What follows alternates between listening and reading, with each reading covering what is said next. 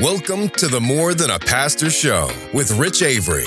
If you're tired of feeling stuck, broke, or unfulfilled in your life and ministry, you're in the right place. This show is about helping you reimagine your calling so you can enjoy the life, impact, and income you were made for. And now, your host, marathon runner, In-N-Out Burger lover, and a guy who's more than a pastor, Rich Avery. Hey, welcome to More Than a Pastor. My name is Rich Avery. I'm a pastor and coach dedicated to helping you provide for your family what your ministry income can't. Stick around, and I'll show you how to turn your ministry know how into sustainable income through a business or side hustle you love so you can serve God and provide for your family no matter what. I'm really glad you took the time to join me today. If you're new to the show, you can learn more about me, get the show notes for today's episode, and join our private Facebook group where we discuss each episode over at our website, morethanapastor.com slash 17, and that's for episode 17. Well, we're continuing our series on why I think the future of the church in America is co vocational. And we're exploring several cultural, social, and economic trends that I believe will lead to churches getting smaller and many full time pastors becoming co vocational. And why now, I think, is the time for pastors like you and me to figure out how we can leverage our ministry skills into a secondary income source so we can serve God and provide for our families no matter what. Last time we talked about how doubt, dogmatism, and deconstruction are shaping the future of the church in America.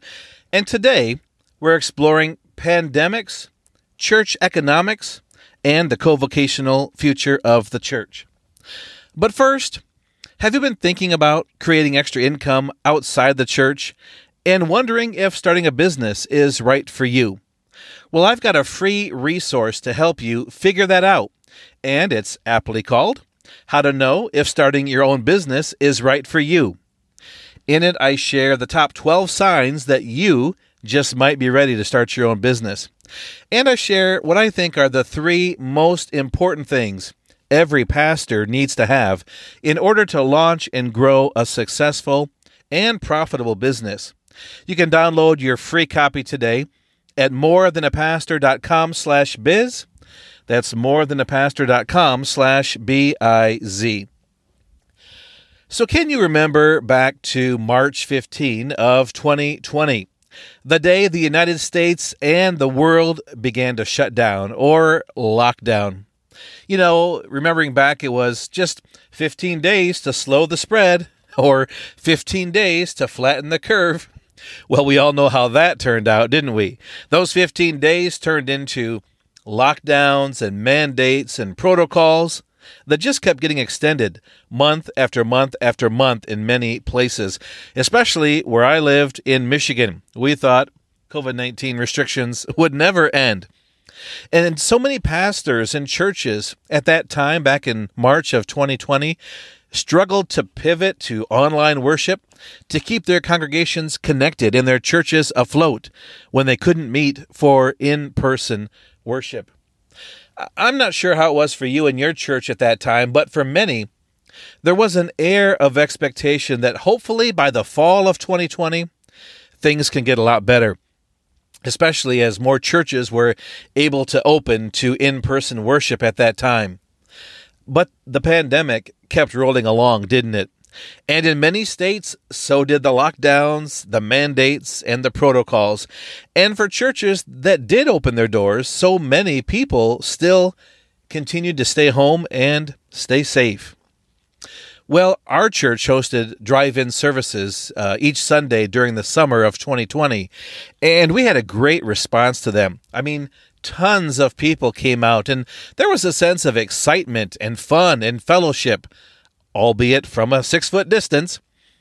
But on that first weekend in November, when we came back inside because we're in Michigan and it gets pretty cold into October and November and beyond. So that first weekend in November, we came back inside for our in person services on location. and that summer momentum that we had built up really tapered off. And our in person attendance was maybe 20% what it had been pre pandemic, although we continued to stream our services online as well. Then we all anticipated Christmas of 2020, hoping to see more people coming back. And then New Year's Eve came, and there was this great anticipation that the new year of 2021 was going to be so much better than 2020. Hopefully, the pandemic will come to an end, and church attendance and giving can get back to normal. But for many churches, it didn't. That was not the case. And then there was the anticipation that we'd have bigger crowds on Easter Sunday of 2021. And some churches were able to see a bump. They were able to see more people come back, but still, so many churches struggled. At our church, I think we got up to around maybe 40% of what we were pre pandemic. And then came the summer of 2021 and then the fall, and we hope that everyone who had been staying away for the last year, year and a half, would finally be able to come back in person. And yet, still, for many churches, their numbers were maybe half what they had been before the pandemic. And then Christmas of 2021 came in another New Year's Eve, and again, we all had great anticipation that finally, in 2022, this would be the year. This would be the moment when we'd see everyone coming back to our churches and we'd see our giving bounce back as well. And for Easter of 2022, some churches did see a nice bounce in attendance, but still, from what I'm hearing, a lot of churches are still half, maybe two thirds, what they had been before the pandemic. And now, instead of 2022 being a promised land flowing with milk and honey, what do we have this year? We have geopolitical instability caused by Russia's invasion of Ukraine. We've got rising inflation in the U.S. that's resulting in skyrocketing prices, like prices going up 10, 15% on food and utilities and other necessities, prices going up 50% on fuel, housing prices becoming unaffordable for many families, and just a general growing economic uncertainty, sparking fears of a recession that leave many of us feeling like we're just still wandering in the wilderness. So, my question today is what if the comeback we've been hoping for and praying for over these last two years never happens? And the declining attendance and giving patterns that so many churches are experiencing won't ever get better for your church. And right now, we've got this triple whammy going of First, we've got these worship and giving patterns that were disrupted by the pandemic. And second, we've got the serious economic instability that's affecting every sector of our economy and making everything cost more.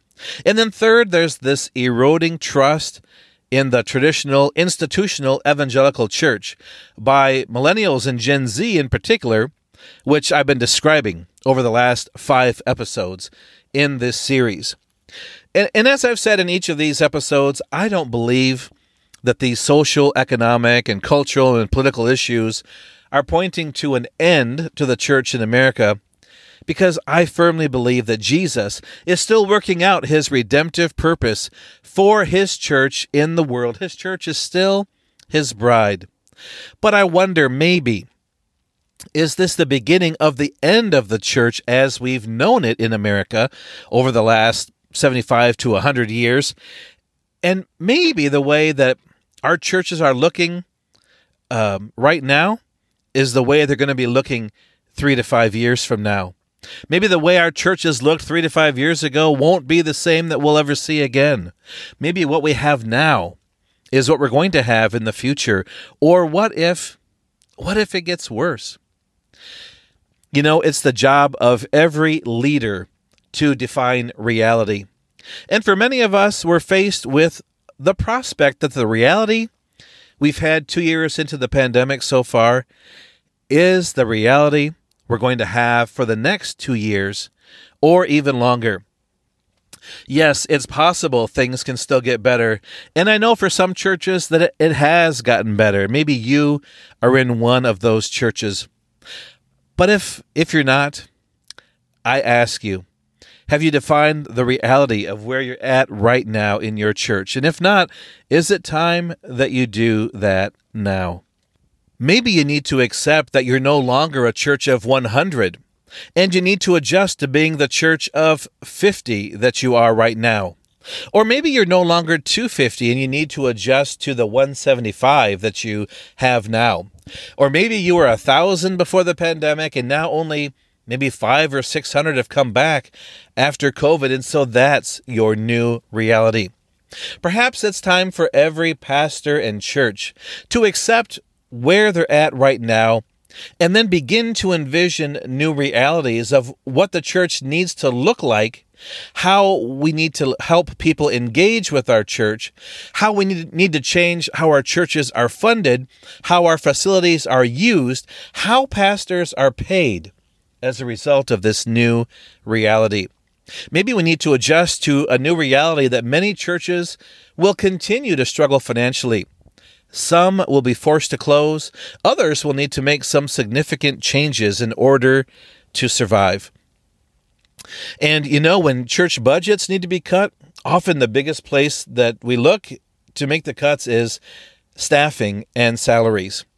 So, what if you've been a full time pastor all your ministry and your church uh, board comes to the point where they can no longer pay you to be full time? Do you know what you would do in order to provide for your family? Larger churches may fare better than smaller ones in some ways.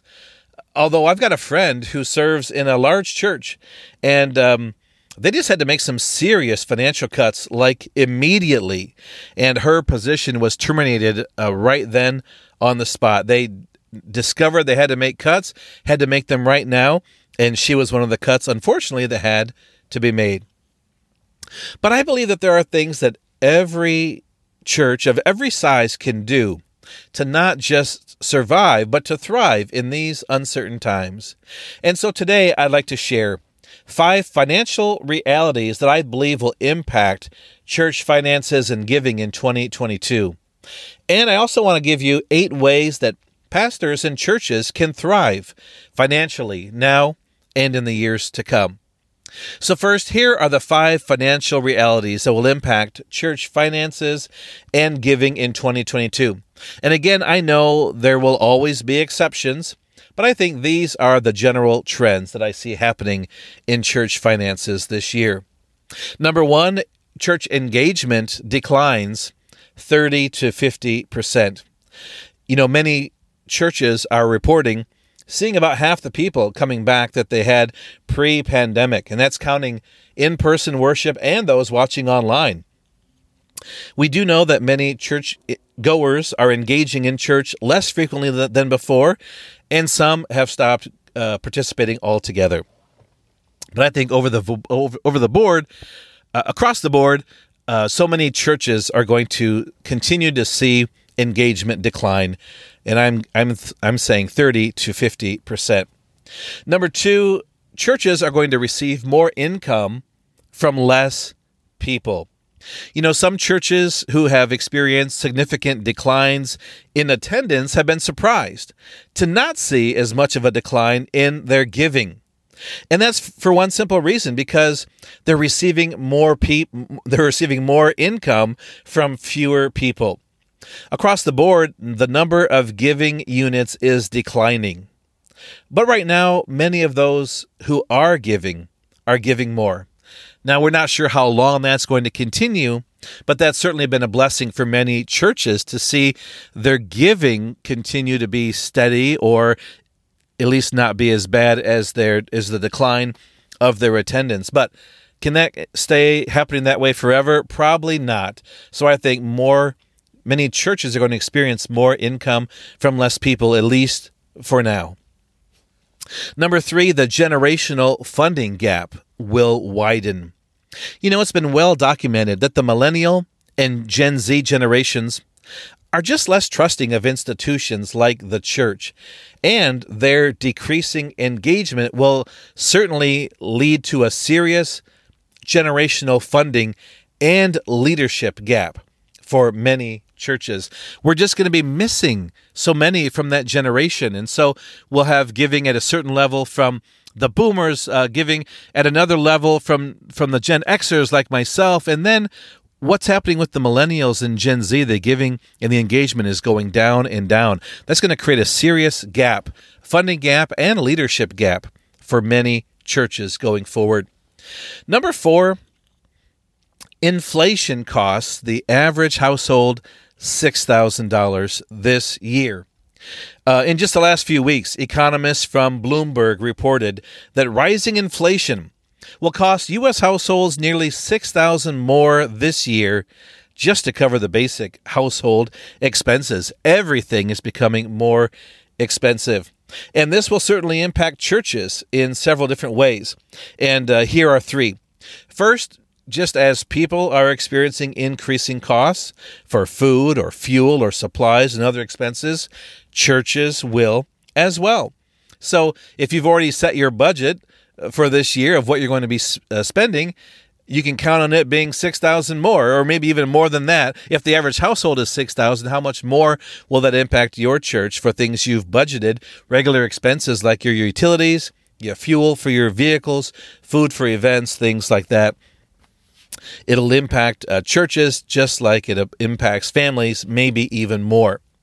But, Pastor, listen to this. Number two, that also means if every household is experiencing a $6,000 shortfall in their net income because of everything costing more, that means your salary, staff salaries are automatically worth 6000 less than they were last year. I think this means that many churches should consider cost of living increases or raises for their staff, but many will not be in a position to do that. So, what would you do if you're facing a $6,000 gap in your income? That's 500 a month. Can you survive on that?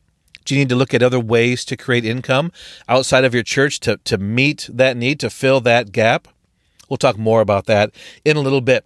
But number three, congregants will have less disposable income to give from.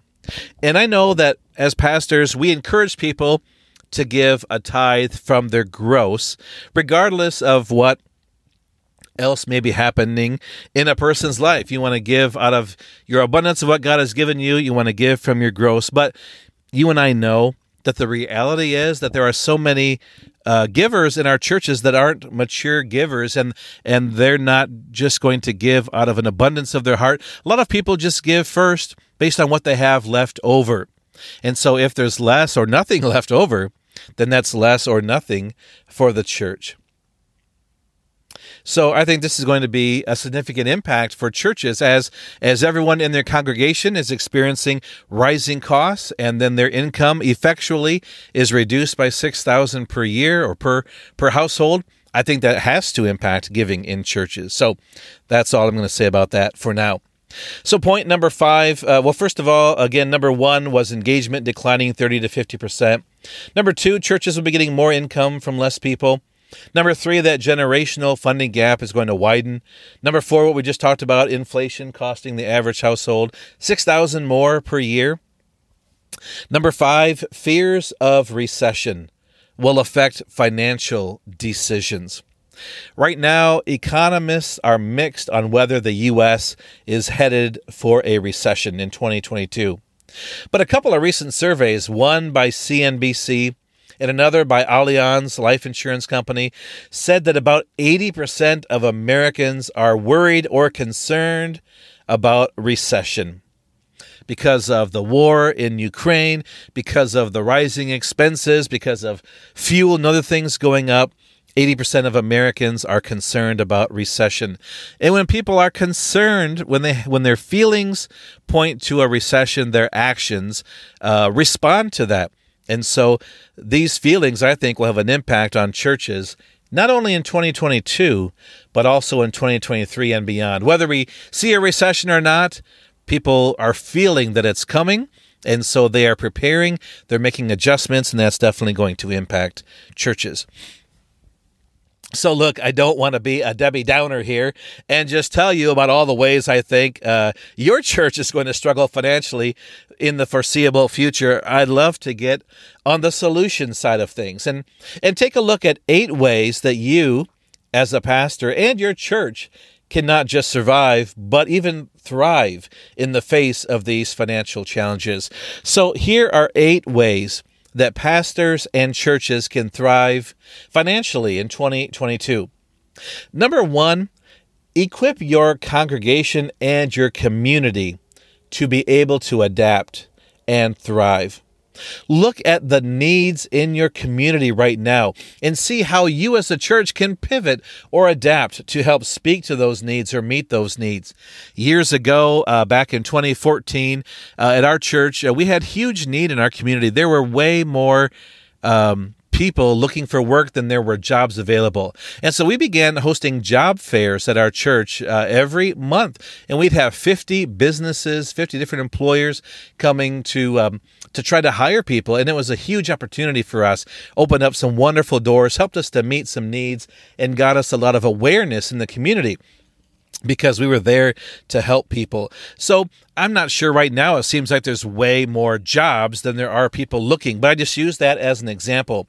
But if you've got people right now that are experiencing a 6,000 decline in their net income because of inflation, what, what about hosting a side hustle club? and teaching entrepreneurship classes to help people, even including yourself, to start a side hustle or a business to help meet that $6,000 gap caused by inflation. Maybe now is a great time if you haven't done it or done it in a while to host uh, money management classes or uh, other opportunities for you to look for tangible ways that you can help meet needs uh, of your church family and people in your community. Doing things like this, it shows that you're engaged in the community and that you're not tone deaf to the needs affecting everyone around you. I mean, if we're just asking people for more income, ask I should say if we're if we're continuing to ask people to give and we're not recognizing the real struggle that families are facing and not doing something to help address that, I think people are going to say that the church is missing an opportunity here. They're not paying attention to what's happening. So here's a neat opportunity for you to help equip your congregation and community to adapt and thrive during this challenging time. My point for number two is to encourage cause based giving. I said this earlier, but new and immature givers, they're not often motivated just to give generously 10% or more uh, because the Bible tells us that the Lord loves a cheerful giver. We can say that over and over every week, but not everyone is motivated by that. But I've noticed, maybe you have too, that people today, especially millennials and Gen Z, they're really motivated to give to people and causes that they're passionate about. And you can see people raising money on social media for different causes. Some there's a way you can, like if you're on Facebook, you can um, you can what, what what do they call it um like like sponsor your birthday or give away your birthday so you can invite people on your birthday on Facebook to give to a certain cause that you care about and so some people do that or uh, at our church, we have raised money for clean water projects with groups like World Vision. And so, uh, through like running a marathon or a half marathon, which I've done several times. And so, um, with something like that, people get their own social media, like fundraising page from World Vision, and then they can share it on their Facebook page and invite people to give. Hey, help me out. I'm, I'm trying to raise $50.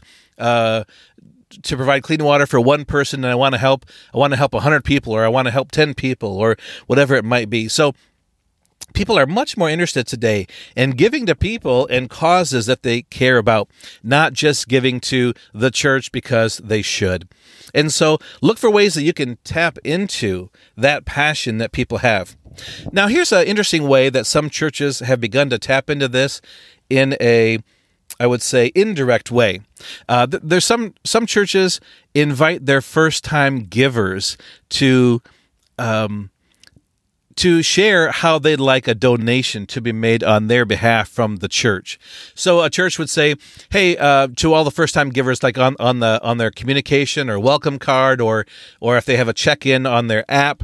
Uh, if you're a first time visitor, we're glad that you're here. We'd love to make a donation on your behalf to one of these three charities that we partner with. There's there's the soup kitchen, there's the clothing closet, and there's the homeless shelter, or whatever it might be. Here's these three causes, and they invite the guest the first time visitor to select which cause would they like the church to give to. And then, then the church makes that donation on their behalf, follows up with the guest. Thank you again so much for visiting. We're so glad you were here. Man, we donated $10 on your behalf or $5, whatever it is to such and such a charity. And uh, here we just want to share with you how we are partnering with them and how your giving uh, through this has made a difference. So it just begins to help make a connection with first time guests that you care about the community and you're creative about ways that people can give. And you know uh, again you take a step back. You're, you're budgeting for this. You're guessing how many first time guests you're going to have and and you're like building this into your outreach or missions budget. But it's just a cool way to allow people to direct some of the giving with their, um, uh, you know, with with direct some of their dollars and how their gift is given. And uh, and in this case, the people aren't giving directly, but in an indirect way. So look for opportunities like that that help people um, be able to give to a cause or a passion that they care about. Number three, I would encourage you to nurture your givers, especially your new ones. Look for some unique and personal ways to celebrate and thank those who give to your church. I'd encourage you to start thinking more like a charity or a university.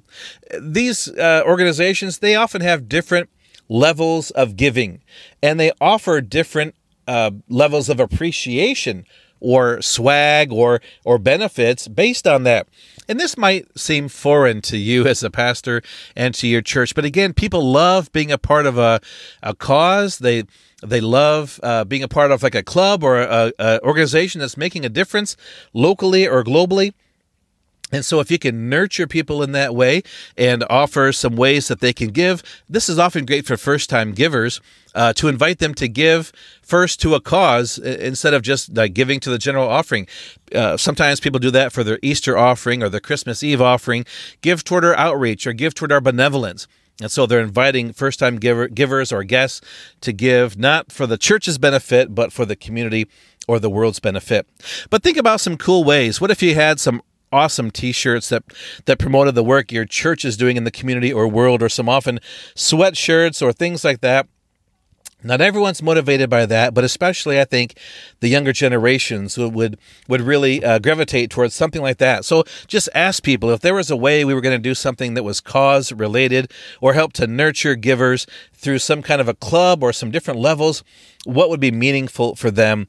And I think this would be a cool uh, way just to engender more support for your church. But beyond that, it's all about relationships. And so, as you have new donors coming on board, or if you're trying to nurture younger donors and givers, there's nothing like making a personal connection, not just from the pulpit every week, but personally uh, through letters, through emails, through personal one on one connections to encourage people to give and to nurture that relationship. Because really, again, the younger generations, for them, so much of it is about relationship. They give, they channel their money toward people and causes that they're passionate about. So, this is kind of a theme. Uh, number four is to go all in, to engage with the younger generations. I've said it, uh, younger people are more participatory in causes that they care about. In other words, they also want to be in on the decisions on how money is spent and how giving decisions are made. So look for ways if you're not already having younger people on your board or on an advisory board or on the missions or outreach team, look for ways that you can do that to engender younger people being involved in the decision making. That's much more important for them than other generations. They want to be involved now. Not just don't just ask me to give, give me an opportunity to help help some have some leadership and be able to help shape the giving and what we're doing locally and globally. So, younger people are much more cause driven, and so look for ways you can engage them in a cause. Uh, another idea what if you started like a giving club for younger people, maybe for the millennials or Gen Z. So maybe you start a giving club for the youth as well. Look for ways to nurture, to go all in, to engage those younger people and to nurture relationships with them. Number five, nurture your senior saints through estate planning. You know, there are so many uh, older adults in our churches who have been faithful in giving when they had regular income, but now if they're retired, many of them don't have a regular stream of income. It's from their retirement, maybe.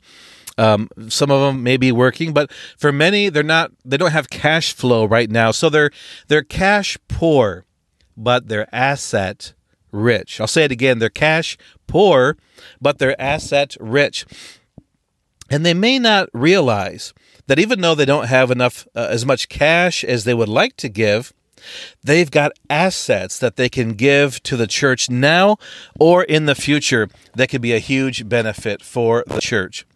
So, here are just a few ways. Um, they can give gifts of appreciated assets like stocks or bonds or annuities or even Bitcoin or property or even vehicles to the church. Or they could bequeath money to the church in their will. So, if you haven't done anything with estate planning in a while, helping people uh, learn about the options of, of ways that they can give through their estate to the church, uh, or helping them create a will that would again invite them the opportunity, give them the opportunity to consider giving to the church when they pass. Those are some cool opportunities, not only to develop these relationships, but to help with uh, helping the seniors with something that's very practical and meaningful for them. So, right now, uh, we're talking about eight ways pastors and churches can thrive financially in 2022. The first one was to equip your congregation and community to adapt and thrive. Number two was to encourage cause based giving. Number three, nurture your givers, especially new ones. Number four, go all in to engage the younger generations. The last one we talked about, number five, nurture your senior saints through estate planning Number six is to explore alternative sources of revenue. You know, now is the time for churches to look at ways they can repurpose underutilized space in your building and also land on your property. Consider opportunities you might have to rent out space to social service agencies or even businesses in your community. Consider ways you might launch a preschool, if that could be a moneymaker for you, or a coffee shop, a fitness center, a playland, a laundromat, a food co op. Th- these are just a few of the ways churches have uh, looked for opportunities to generate income for, for their church outside of traditional tithes and offerings.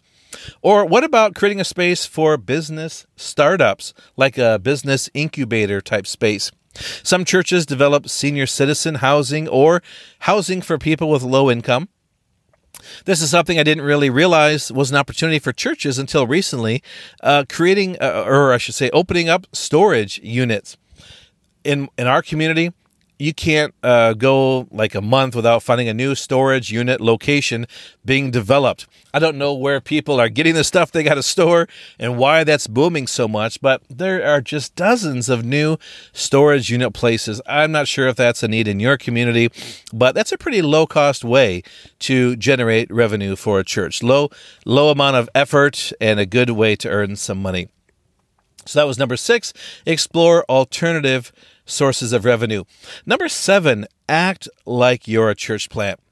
Uh, last fall, I participated in a church multiplication boot camp uh, so that I could be better equipped to coach church planners who went through this boot camp so I can mentor and coach them as they are developing and growing their churches or uh, their their fresh expressions, whatever church looks like for them. Some are more traditional, some certainly non-traditional type churches.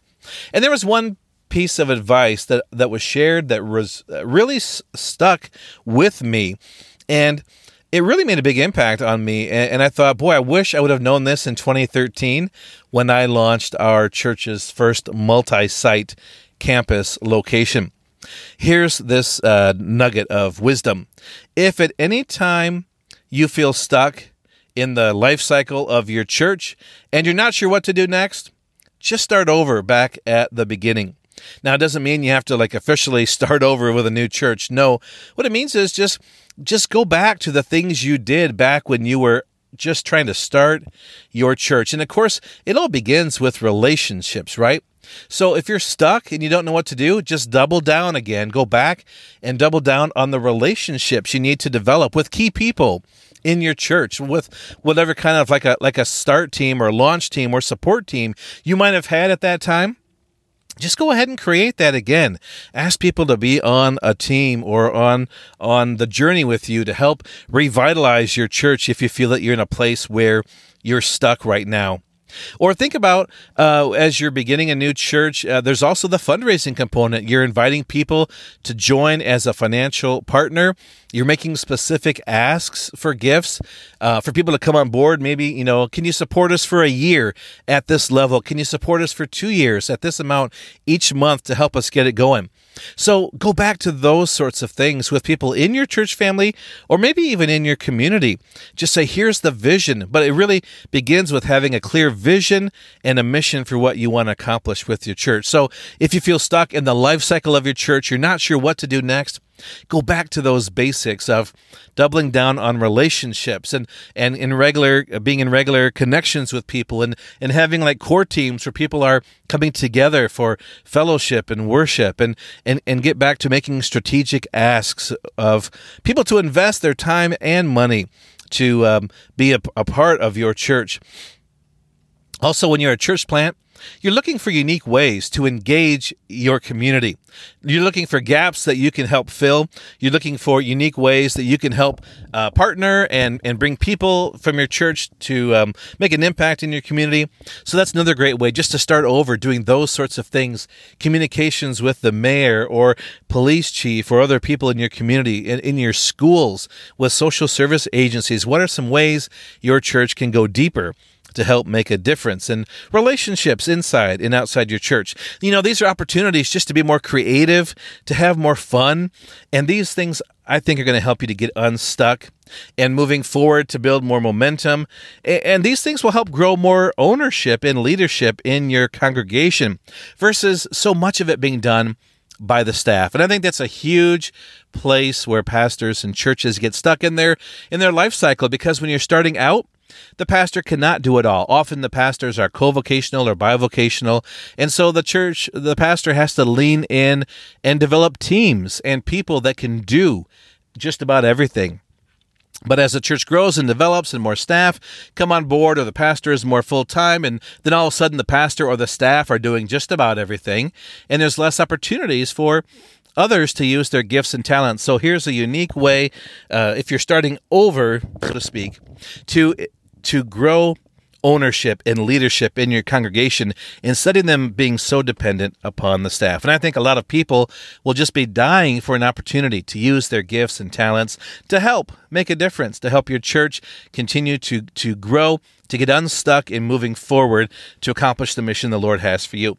Number eight, the last one here, is to begin the shift to co vocational ministry.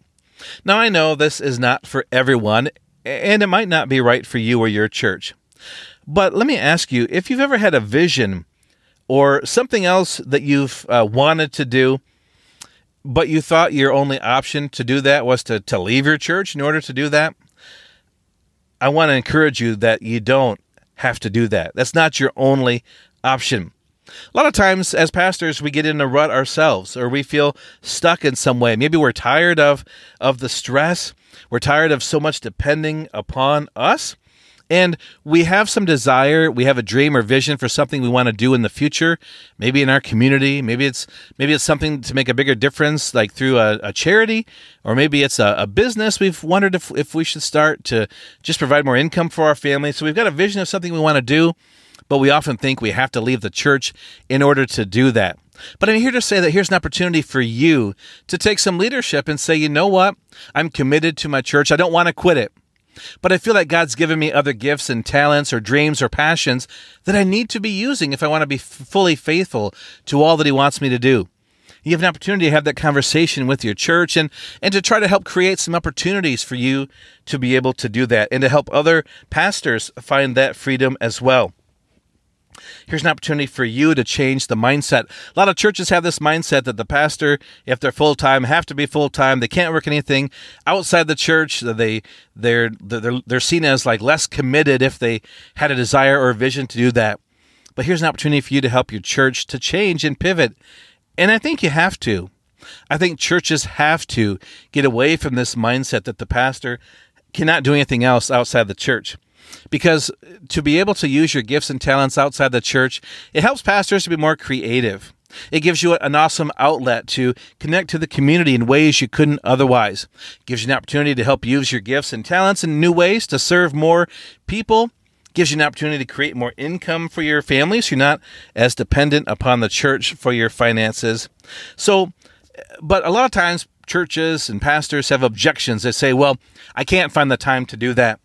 But let me ask you, what if what if you could create a viable business that provides more income for your family, uses your gifts and talents to serve others in just like 10, 15 hours a week?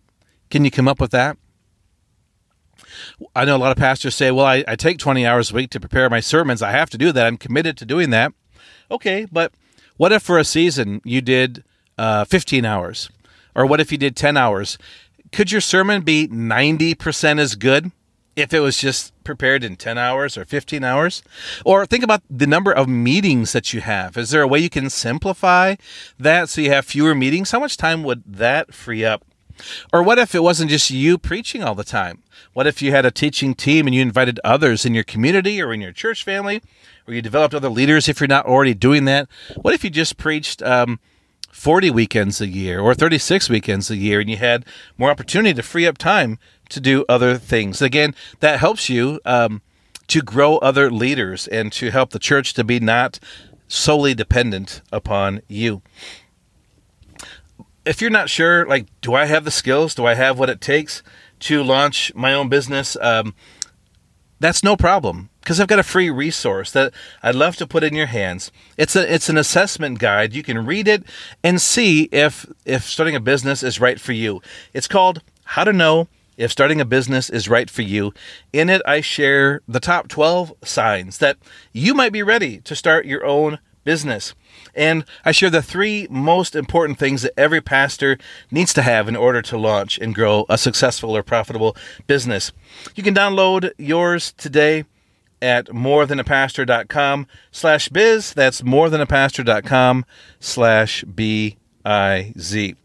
So, again, let me go over those um, eight ways pastors and churches can thrive financially in 2022. Number one, you can equip your congregation and community to adapt and thrive. Number two, you can encourage cause based giving. Number three, nurture your givers, especially the new ones. Number four, go all in to engage the younger generations. Number five, nurture your senior saints through estate planning. Number six, explore alternative sources of revenue. Number seven, act like you're a church plant. And number eight, begin the shift to co vocational ministry. I think now is the time, more than ever before, for churches to get more creative.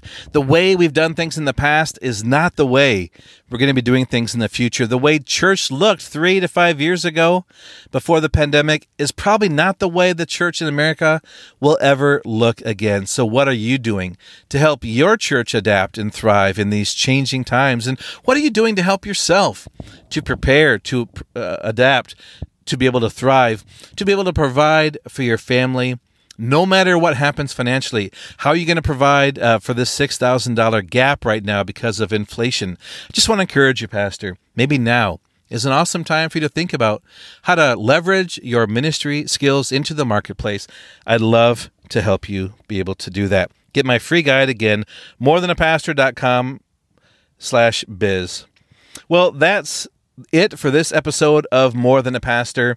I really want to say thanks again for taking the time to join me, not just for this episode, but for this entire series. And if you've missed any, maybe this is your first episode today, just go back the last five episodes and, and catch this whole series on why I think the future of the church is co vocational.